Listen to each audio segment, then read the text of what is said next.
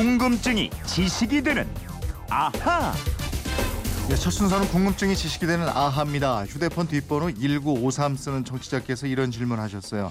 여기는 경북 영천입니다. 오늘 눈이 많이 왔는데요. 스노우 타이어와 일반 타이어는 어떻게 다른가요?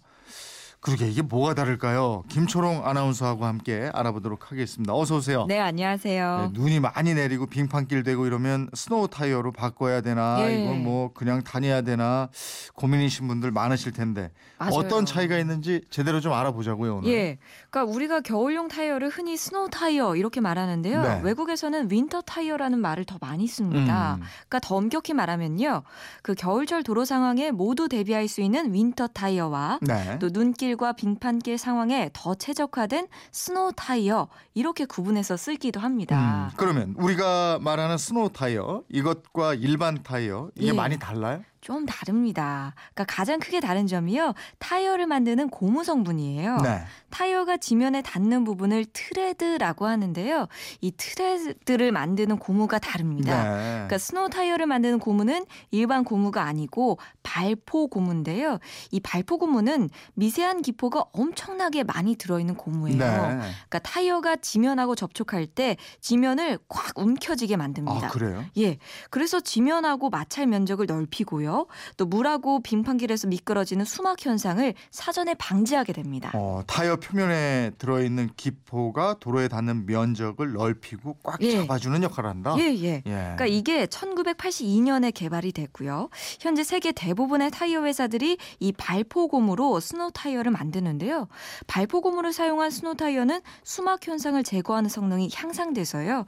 일반 타이어에 비해서 빙판길에서 20% 이상 덜 미끄러진대요. 네. 그러면 스노우 타이어하고 일반 타이어의 차이점이 고무 원료 예. 이 이거예요? 예, 예. 예, 다른 건 없어요? 그거랑 또 하나가 있는데요. 네. 이 아까 타이어 표면을 트레드라고 말씀드렸죠. 네.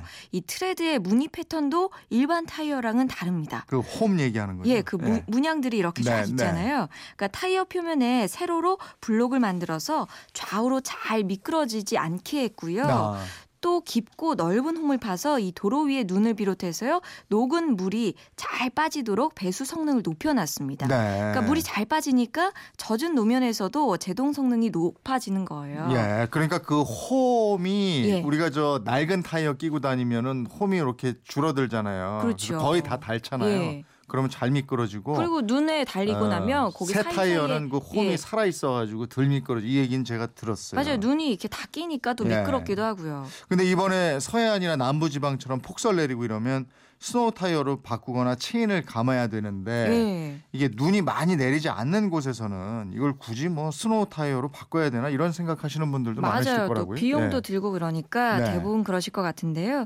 근데 자동차 전문가나 뭐 타이어 업계에서는 그런 생각이 잘못된 고정관념이다 이렇게 네. 얘기를 합니다. 그러니까 스노우 타이어가 꼭 눈이 많이 내리는 지역에서만 쓰는 게 아니고 음. 또 어떤 지역에서든 뭐 겨울철에는 꼭 써야 하는 필수 안전 장비다 이렇게 얘기를 합니다. 그래요.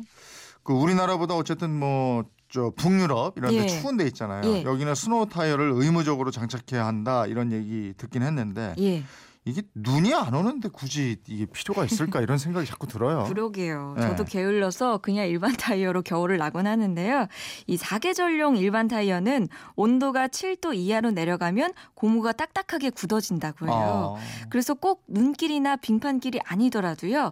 제동력이 떨어지게 됩니다. 네. 반면에 스노우 타이어는 낮은 온도에서도 제동 능력을 발휘할 수 있고요. 네. 또 내- 노면의 접지 능력이 좋아진다는 겁니다. 어. 아니 그러면 스노우 타이어를 뭐 이렇게 한번 껴놓고 예, 사계절 내내 타면 안 돼요? 그건 또 안 됩니다.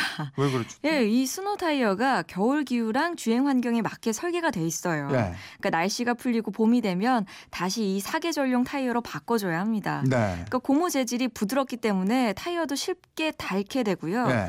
마른 노면을 달릴 때 발생하는 열이 일반 타이어보다 높기 때문에 네. 타이어 형태가 변형될 가능성이 있습니다. 음, 그리고 아무래도 접지 면적이 많으면 소음도 좀 더 날 그렇죠. 거 아니에요. 그죠? 예. 그 아무튼 스노우 타이어는 1년만 쓰고 버리는 게 아니고 잘 보관했다가 이제 겨울만 되면 타이어를 다 예, 바꿔서 예. 그렇게 몇 년 쓰는 거고 이렇게. 맞아요. 그러니까 스노 타이어가 겨울이 끝날 무렵에 일반 타이어로 교체를 하시고 네. 내년 겨울을 대비해서 보관이 참 중요합니다. 음. 그러니까 보관할 때 물기를 완전히 말리고요. 네. 부직포나 방수포 이런 걸로 감싸서 보관하셔야 되고요. 네. 가능하면 온도 변화가 크지 않은 곳에 둬야 합니다. 음. 가급적 휠과 맞물린 자- 장착 상태에서 보관하는 것이 좋다고 하네요. 아, 자칫하면 타이어 형태가 뒤틀릴까봐 그렇군요. 예, 예. 근데 겨울에 스노우 타이어로 바꾸지 않을 거면 타이어 공기압 낮춰야 미끄러짐을 막을 수 있다 이런 얘기 저도 들었거든요. 예, 저도 많이 들었는데요. 잘못된 상식이라고 아, 합니다. 그래요? 예, 타이어 공기압이 내려가면 접지면 가운데 그 가운데 부분이 오목해지면서 제동력이 떨어질 수가 있습니다.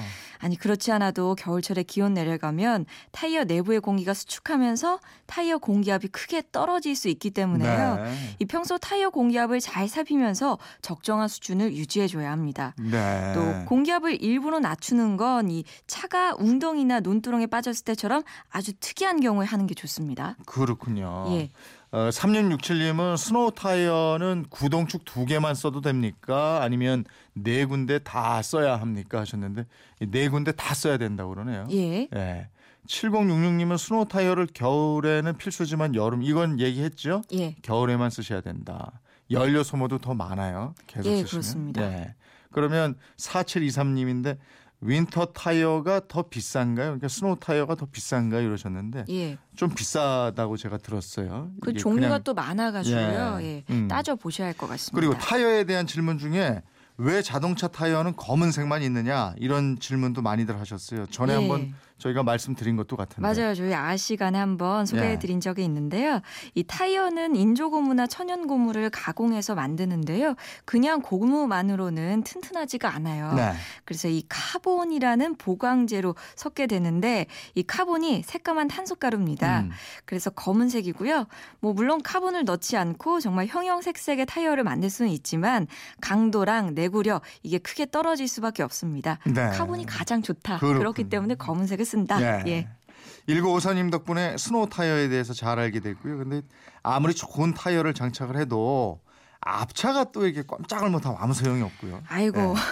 또 스노우 타이어라고 예. 해서 눈길이나 빙판길 함부로 나는 스노우 타이어니까 이러고 막 과속해서 달리고 맞아요. 이러시면 더 큰일 난다는 거. 예, 운전에는. 무조건 자만하시면 아, 자신감은 그럼- 절대 금물입니다. 예. 이분처럼 궁금증이나 질문 있는 분들은 어떻게 하면 됩니까? 네, 그건 이렇습니다. 인터넷 게시판 MBC 미니 휴대폰 문자 샵 8001번으로 보내주시면 됩니다.